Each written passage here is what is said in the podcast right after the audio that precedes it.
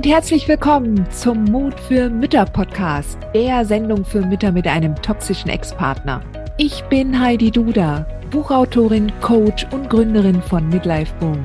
Ich zeige dir Wege auf, wie du dem Gefühl der Hilflosigkeit im Alltag oder auch im Familiengericht Lebewohl sagen kannst und endlich wieder in deine Stärke kommst, damit du zum Leuchtturm für dein Kind wirst.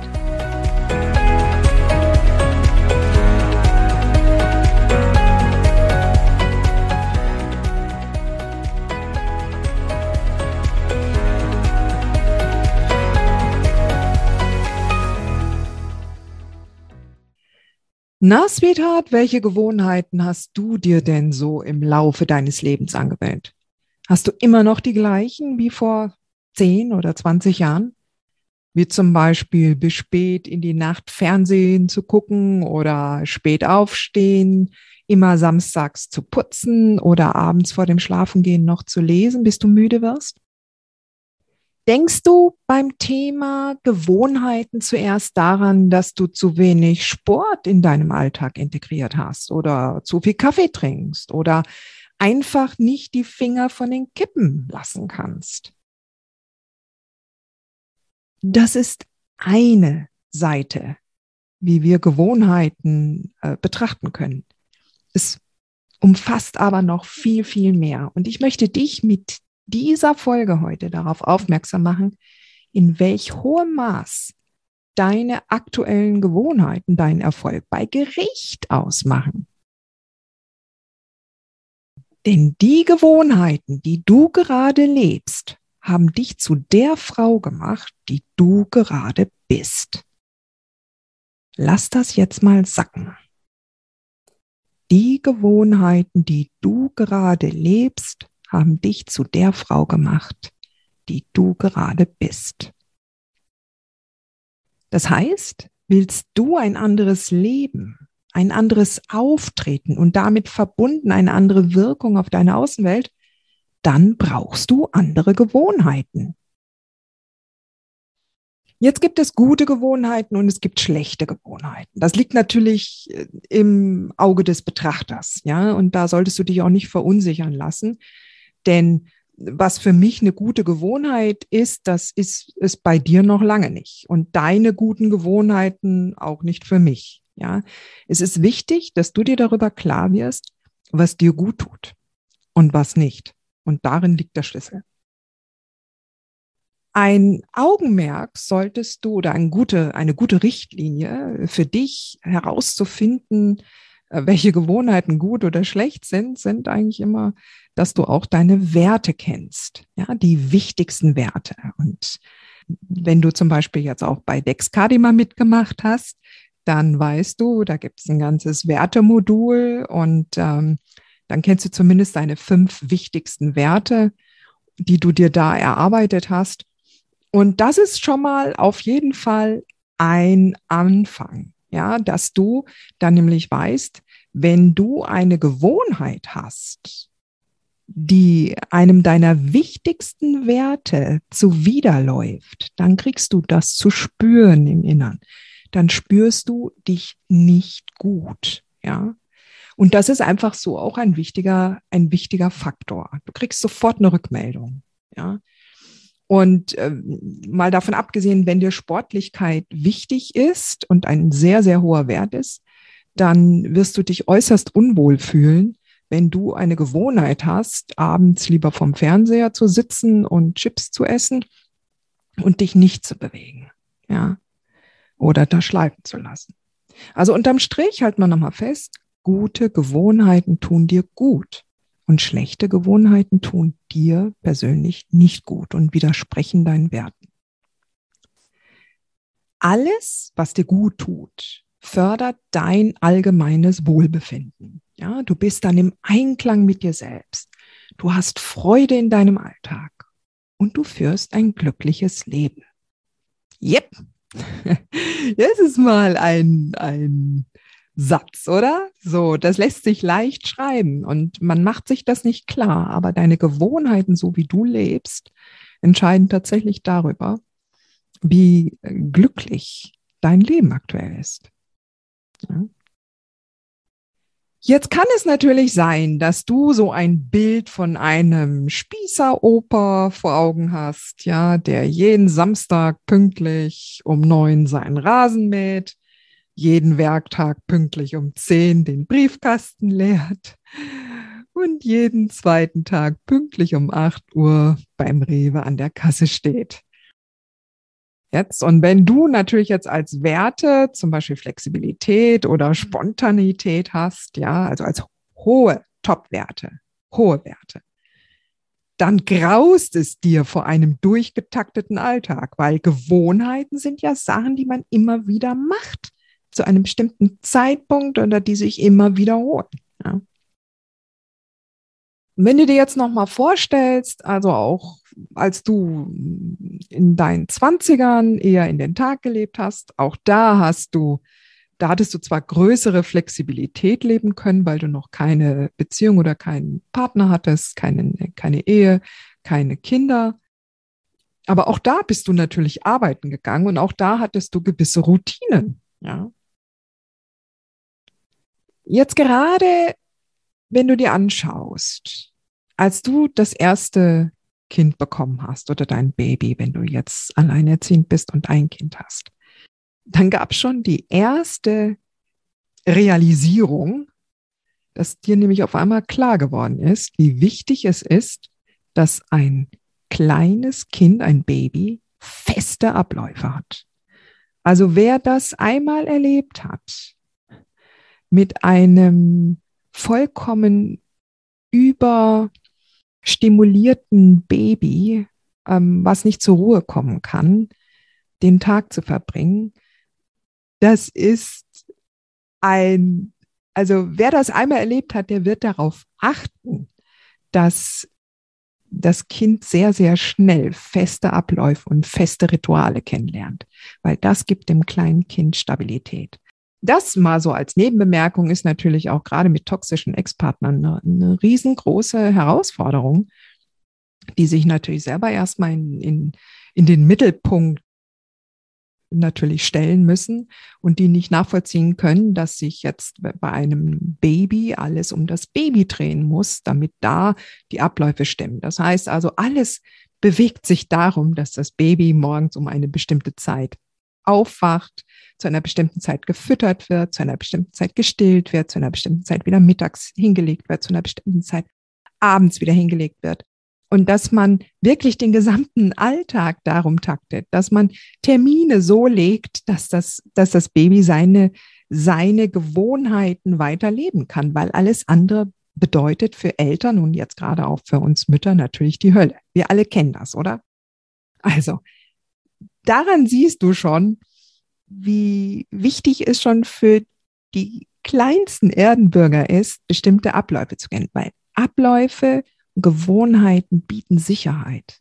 Und auch wenn du selbst bestimmte Gewohnheiten schon in deinem Alltag hast, auch das ist deine persönliche Komfortzone. Ja? Und doch müssen wir diese Gewohnheiten jedes Mal neu hinterfragen, wenn sich unsere Lebenssituation ändert. Wenn das Kind dann zum Beispiel in den Kindergarten kommt, gibt es neue Abläufe. Wenn das Kind in die Krippe kommt, gibt es neue Abläufe. Dann in die Schule.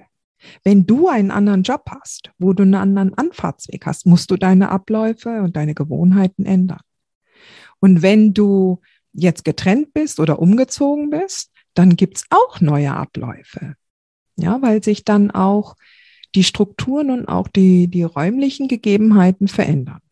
Also wir müssen da alle irgendwo flexibel bleiben aber dieses Gefühl der Unsicherheit, wenn eine Gewohnheit verändert werden muss, weil die äußeren Umgebungsvariablen es danach verlangen, das ist erstmal etwas, was ähm, nicht schön ist, um, um was man sich angucken muss.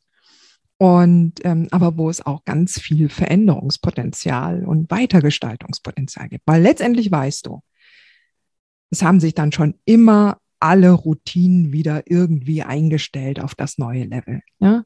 Das Kind ist irgendwann mal in der Krippe eingewöhnt. Irgendwann ist es in der Schule angekommen. Wenn ihr umgezogen seid, stehen irgendwann einmal auch die Abläufe fest. Und bis es irgendwann mal wieder zu einer Veränderung kommt. Ja. Jetzt habe ich die ganze Zeit natürlich davon gesprochen, was du an Handlungen vornimmst regelmäßig, die zu Gewohnheiten geworden sind.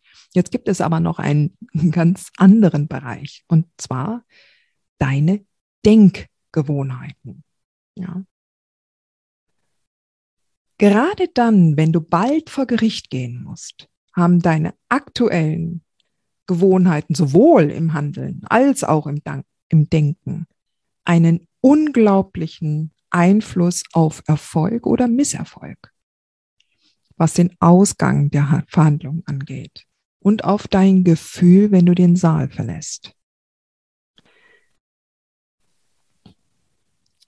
Wenn du dir jetzt allerdings auch klar machst, dass dein Denken dein Handeln beeinflusst, dann weißt du auch, was an erster Stelle in deinen Fokus gerückt werden sollte. Ich habe jetzt für dich eine Art Hitliste zusammengestellt der schlechtesten Gewohnheiten, die dich daran hindern können, im Familiengericht Erfolg zu haben. So, am Platz 10, ich habe es vorhin schon erwähnt, zu spät ins Bett zu gehen und morgens mehrmals auf die Snooze-Taste zu drücken. Das ist jetzt mal noch so etwas. Das wird dich jetzt vielleicht überraschen. Aber eigentlich ist es ein ziemliches Ding, ja, diese Gewohnheit, ja. Hat mehr Auswirkungen, als du es dir vielleicht vorstellen kannst. Denn du signalisierst dem Universum, dass du den Tag nicht starten möchtest. Klar, verstehe ich das. Ja, gerade wenn du im heftigen Clinch mit deinem toxischen Ex steckst. Allerdings ist jeder Tag eine neue Chance, ihn mit einem neuen Denken zu starten und ein neues Momentum aufzubauen. Und gerade wenn du dir ganz viele Sorgen machst, ist es wichtig, dass du dir angewöhnst, früher ins Bett zu gehen. Denn nur dann hat dein Gedankenkarussell und damit dein negatives Momentum eine Chance, zur Ruhe zu kommen. Eine nervöse, unausgeschlafene, verängstigte und sorgenvolle Mutter ist genau das, was dein toxischer Ex erreichen möchte.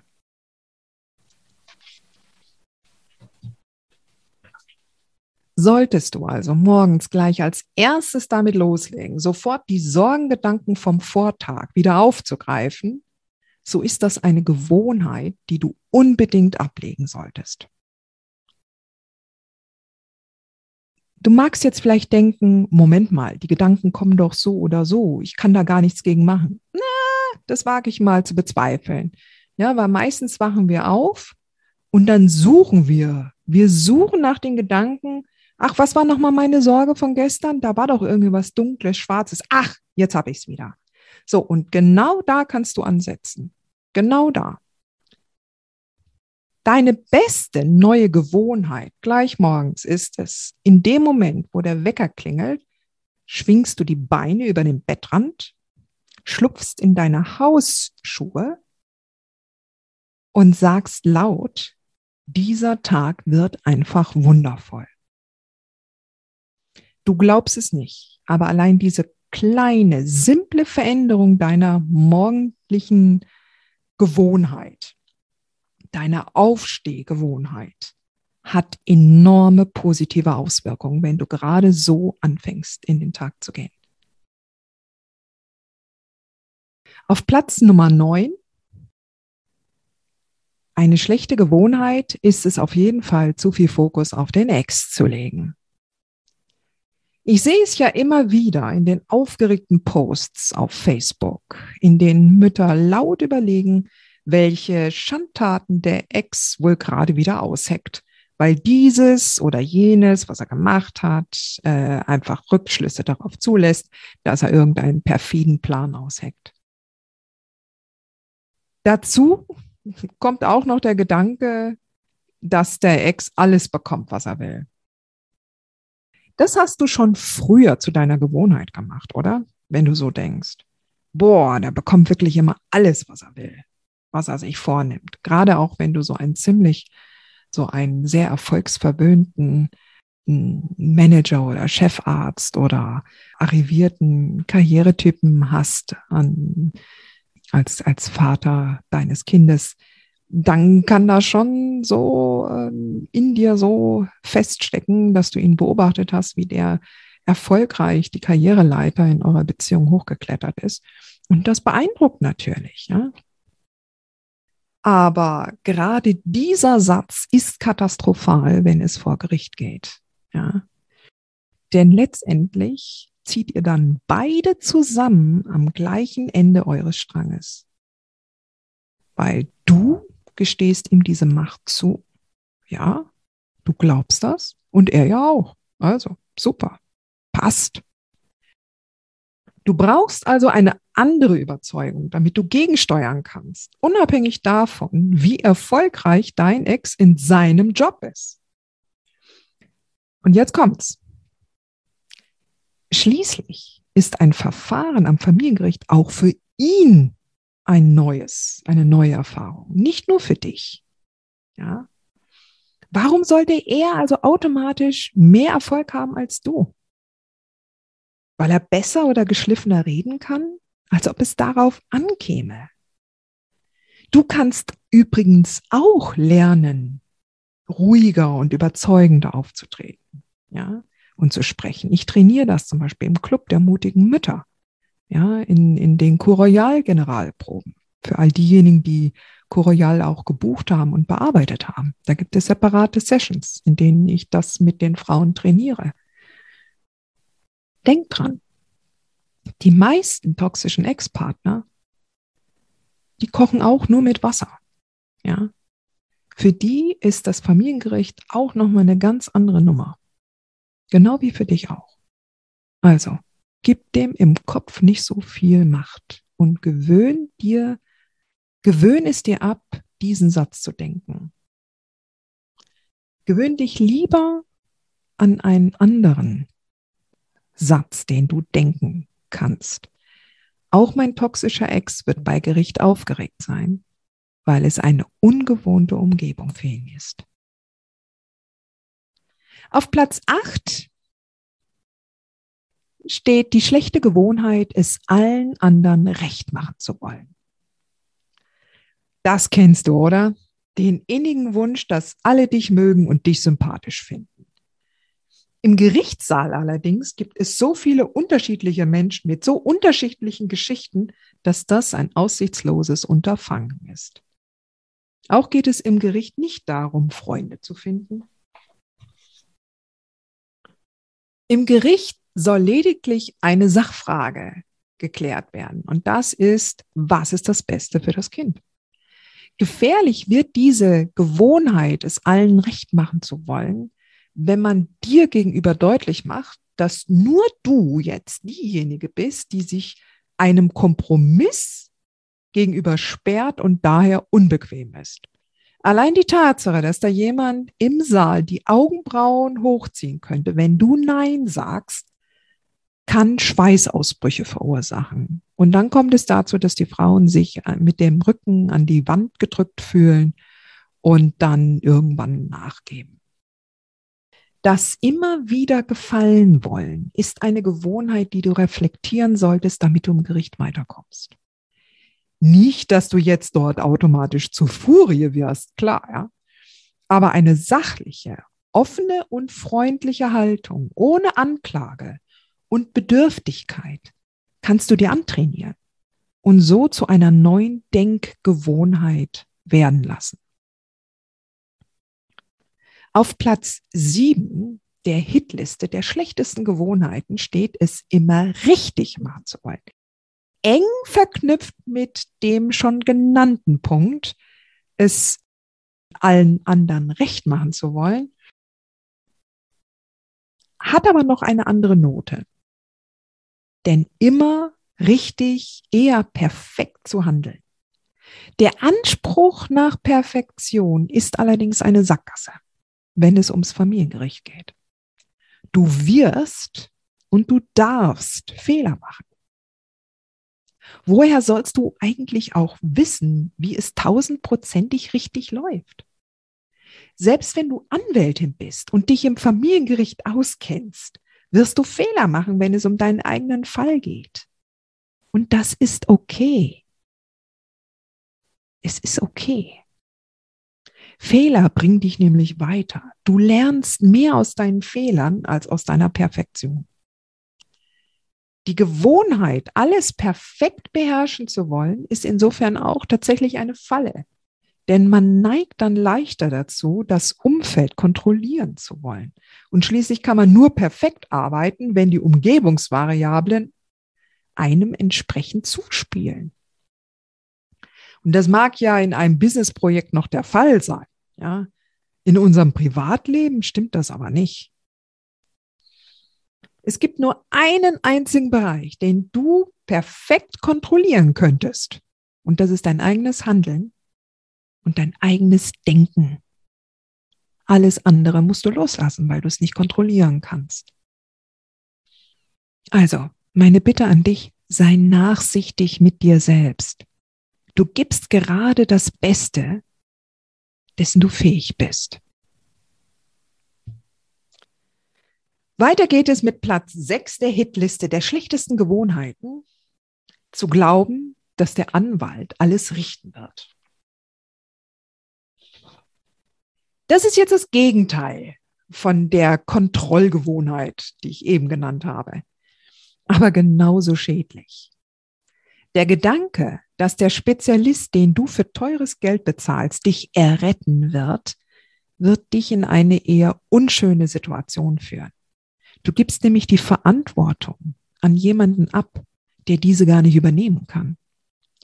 Dahinter steckt auch oft die Gewohnheit zu denken, dass man selbst nichts kann und alle anderen mehr Bescheid wissen als man selbst. Man stellt quasi sein eigenes Licht und die eigene Intelligenz unter den Scheffel. Und dabei bist du auch eine Expertin, nämlich diejenige, die ihr Kind am besten kennt und was das Beste für das Kind ist, weil du bist ja der empathische Teil in eurer Elternschaft. Dein Anwalt sollte Experte im Gerichtssaal sein, aber er weiß auch nicht wirklich, was dein Kind braucht. Und er kennt die Toxizität deines Ex noch nicht. Da gewöhne dir besser an, dass du dich als Team mit deinem Rechtsbeistand verstehst und such dir natürlich dann auch den passenden Teampartner aus. Mit wem möchtest du am liebsten zusammenarbeiten? Auf meinem Blog findest du unter anderem einen Blogartikel, der wird auch in den Show Notes verlinkt, wie du deinen perfekten und den besten Anwalt findest. Ja. Und nimm dir wirklich Zeit bei der Suche. Und es ist durchaus möglich, dass du zwei oder dreimal neu anfangen musst. Aber du bist im Team mit deinem Anwalt. Du stehst mit ihm auf einer Stufe. Ja. Du versorgst ihn oder sie mit guten Argumenten, zum Beispiel gegen das Wechselmodell, ja, und damit dein Rechtsbeistand das entsprechend im Gericht, in Gerichtssprache, im Juristendeutsch vortragen kann und dir den Rücken frei hält. Aber dass du als Expertin für euer Kind dann dich darauf konzentrieren kannst, das vorzubringen. Ja, ihr seid ein Team mal nur so nebenbei, mal das Programm Royal, was ich anbiete, das macht dich zur besten Teampartnerin für deinen Anwalt, ja, und deine Anwälte. Aber wie gesagt, nur so nebenbei bemerkt. Weiter geht's in der Hitliste der schlechtesten Gewohnheiten, die du haben kannst, wenn du im Familiengericht bist.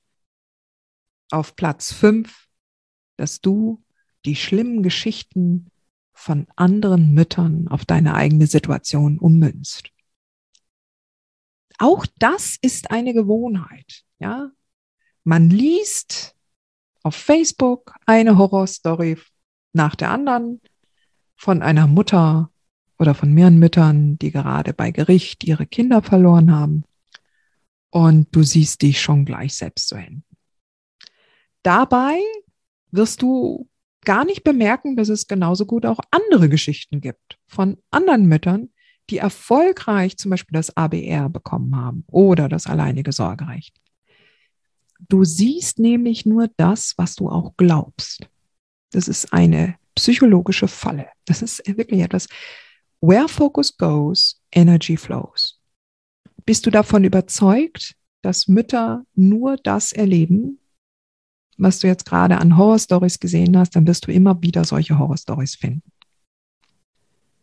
Bist du davon überzeugt, dass du auch eine Chance hast, dann wirst du entsprechende Gegenbeispiele finden.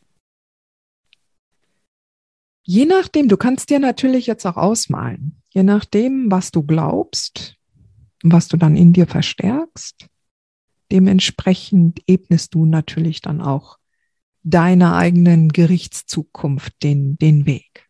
Ja. Dem kannst du allerdings auch leicht Abhilfe schaffen, indem du dich ganz fokussiert darauf konzentrierst, nur gute Geschichten zu finden. Ja. Und du findest sie zum Beispiel im Club der mutigen Mütter, da gibt es Siegen, äh, das Siegespodest, da äh, schreiben die Mütter dann Beiträge darüber, was sie alles ähm, erreicht haben. Oder du kannst dir auch mal die Testimonials anschauen, die Kundenmeinung auf meiner Coroyal-Seite, ja, wo die Mütter wirklich Unglaubliches erreicht haben. Und äh, ja, auch selbst auf Facebook, schau in die Gruppen rein und such ganz konkret nur nach den guten Stories, nach den guten Meldungen. Ja. Zwar gibt es gerade jetzt so bei den, bei den Mütterforen oder jetzt auf Facebook halt auch die Tendenz, dass sich die Frauen nicht trauen zu schreiben, wenn sie eine gute Erfahrung gemacht haben, weil sie nicht prahlen wollen, ja, weil es offenbar sozial verträglicher ist, wenn man eher nur schlechte Story schreibt, um sich dann einzureihen, als vermeintlich Erfolg gehabt zu haben das wird dann nicht so sehr ausgewalzt. Und ich versuche halt im Club der mutigen Mütter genau eine Gegenbewegung aufzubauen. Ja, dass da klar wird, wir haben die Möglichkeit, unsere Wirklichkeit und unsere Situation zu verändern. Wir kommen jetzt bald oder wir kommen jetzt mehr und mehr auf die höheren Plätze. Ja, und ähm, auf Platz vier ist zum Beispiel eine Gewohnheit, Glaubenssätze anderer ungefragt zu übernehmen. Darunter fällt alles, was andere äh, geschrieben oder schon gesagt haben, die du als mehr wissend als du selbst wahrnimmst. Ja? Dabei ist wichtig, nicht jeder Glaubenssatz ist automatisch schlecht. Aber wenn du merkst, dass bestimmte Statements ein mehr als schlechtes Gefühl in dir hinterlassen, dich zum Beispiel beunruhigen oder gar ängstigen, ist Obacht angesagt. Ich denke da so an Sprüche wie die Väterlobby wird immer mächtiger oder wir Mütter haben bei Gericht doch keine Chance mehr. Lass es nicht zu, dass diese Sätze in dir einen Nährboden finden, indem du sie im Kopf immer wieder wiederholst oder sogar mit anderen immer wieder darüber sprichst und diskutierst, was sogar noch schlimmer ist. Du kannst dem auch leicht vorbauen, indem du dich fragst, ist das wirklich so? welche Beweise kann ich finden, die dagegen sprechen? Und dann, wie ich schon bereits gesagt habe, so vorgehst, dass du dich nur noch darauf konzentrierst, Beispiele zu finden, die diesen fürchterlichen Glaubenssätzen oder diesen fürchterlichen Statements, äh, die diese Statements widerlegen. So, jetzt kommen wir zu den Top 3. An Platz 3 der äh, zehn schlechtesten Gewohnheiten die es verhindern, dass du bei Gericht Erfolg haben wirst, steht die Gewohnheit, hoch emotional zu sprechen oder zu schreiben. Ja? Also, wenn du die schlechte Angewohnheit hast, hoch emotionale Posts in den sozialen Medien zu verfassen, ja, oder auch so zu sprechen bei Gericht, dann hältst du dich selbst in einer negativen Grundstimmung und die wird dich bei Gericht nicht erfolgreich sein lassen. Je dramatischer nämlich du deine Situation schilderst und mit hochemotionalen Wörtern bestückst, umso mehr verstärkst du dein eigenes schlechtes Empfinden und löst bei anderen entweder Panik, zum Beispiel bei anderen Müttern, oder Befremden aus, wenn es zum Beispiel Richter oder Verfahrensbeistände geht. Bist du zum Beispiel gewohnt, hochemotional zu schreiben und zu reden und immer wieder in der Suppe herumzurühren, was der Ex gerade alles wieder angestellt hat und wie böse er doch ist, dann sagst du dir selbst immer, gib mir mehr davon. Nicht ohne Grund gibt es in meinem Dexcadima-Programm ein ganzes Modul, welches sich um die Sprache dreht, mit der du schreibst und mit der du redest und die du im Alltag anwendest. Je sachlicher und klarer du deine Fragen in den diversen Foren stellst und dir deine Hilfe holst, ja klar sollst du das. Aber dabei ruhig bleibst, umso mehr hilfst du dir selbst dabei umso mehr hilfst du dir selbst dabei, dass die Emotionen nicht hochkochen können in dir. Und wenn du darauf stets achtest, dann kann das zu einer super guten Gewohnheit werden. Auf Platz zwei der schlechtesten Gewohnheiten steht eindeutig, keine Hilfe anzunehmen. Das Schlechteste, was du denken oder tun könntest, zu meinen, du kämst ohne Hilfe aus und brauchst noch nicht mal einen Anwalt. Da gab's schon die eine oder andere Kundin von mir, die, ähm, die keinen Anwalt hatte und sich selbst da eingearbeitet hat.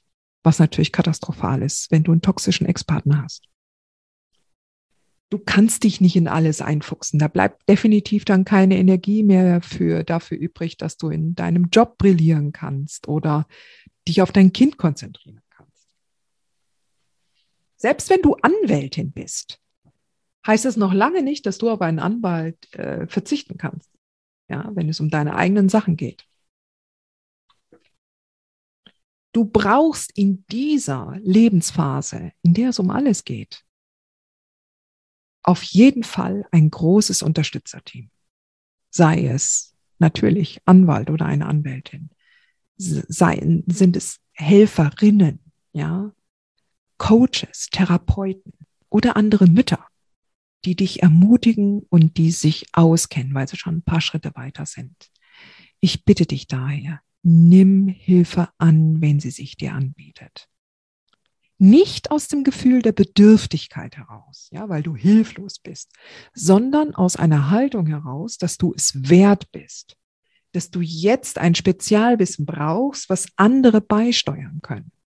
Und damit du dich auf dich selbst konzentrieren kannst, womit wir natürlich dann jetzt auch schon zum Trommelwirbel Platz eins der schlechtesten Gewohnheiten kommen, die dich daran hindern, bei Gericht Erfolg zu haben. Und zwar, wenn du dich nicht um dich selbst kümmerst, um dein eigenes Mindset, um dein Glaubenssystem. Und das ist das Allerwichtigste deine innere Arbeit an deinem Glaubenssystem, an deinem Wohlbefinden, an deinem Selbstwert ist maßgeblich ausschlaggebend dafür, ob du bei Gericht gut auftrittst und dich als erfolgreich wahrnimmst oder nicht. Denn die Arbeit an deinem Glaubenssystem ist dein wichtigster Hebel, um im Gericht ruhig und souverän auftreten zu können und somit für dein Kind die beste Lösung zu erreichen. Du hast jetzt hoffentlich schon bei den ganzen Beispielen, die ich dir jetzt in dieser Folge genannt habe, schon erkannt, wie wichtig deine Denkgewohnheiten sind und wie stark diese auch deine Handlungen und auch dein Auftreten gegenüber anderen Menschen beeinflussen können. Ich unterstütze dich natürlich gern auf diesem Weg, der wahrscheinlich ganz anders ist, als du ihn dir vorgestellt hast, als du dich damals getrennt hast. Du kannst dir diese Unterstützung einerseits natürlich im Club der mutigen Mütter holen. Ja, oder auch konzentriert und sehr fokussiert mit meinem Powerbrain Detox Online-Kurs holen. Wenn du richtig tief einsteigen möchtest.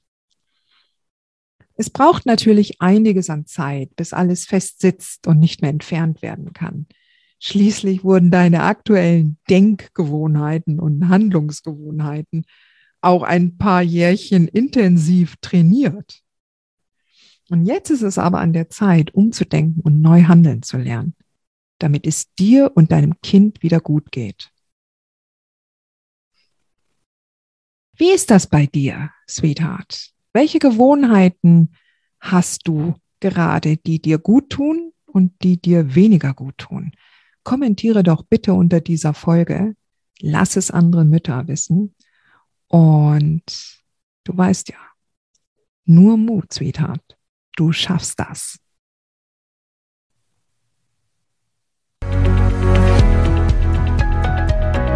Hat dir diese Folge gefallen? Dann freue ich mich, wenn du diesen Kanal abonnierst, damit du auch keine neue Folge mehr verpasst. Und solltest du noch nicht den Mutmach Freitag abonniert haben, dann lade ich dich herzlich ein, das hier auch nachzuholen. Du findest in den Show Notes unten den Link dazu. Der Mutmach Freitag ist etwas ganz Besonderes. Jeden Freitag bekommst du dann in deine E-Mail-Inbox eine Information, wenn ich jetzt zum Beispiel einen neuen Blogartikel geschrieben habe. Oder du erfährst weitere hilfreiche Tipps und Werkzeuge, die das Wochenende für dich einläuten. Ich freue mich, wenn du mitmachst und wünsche dir noch einen wunderschönen Tag.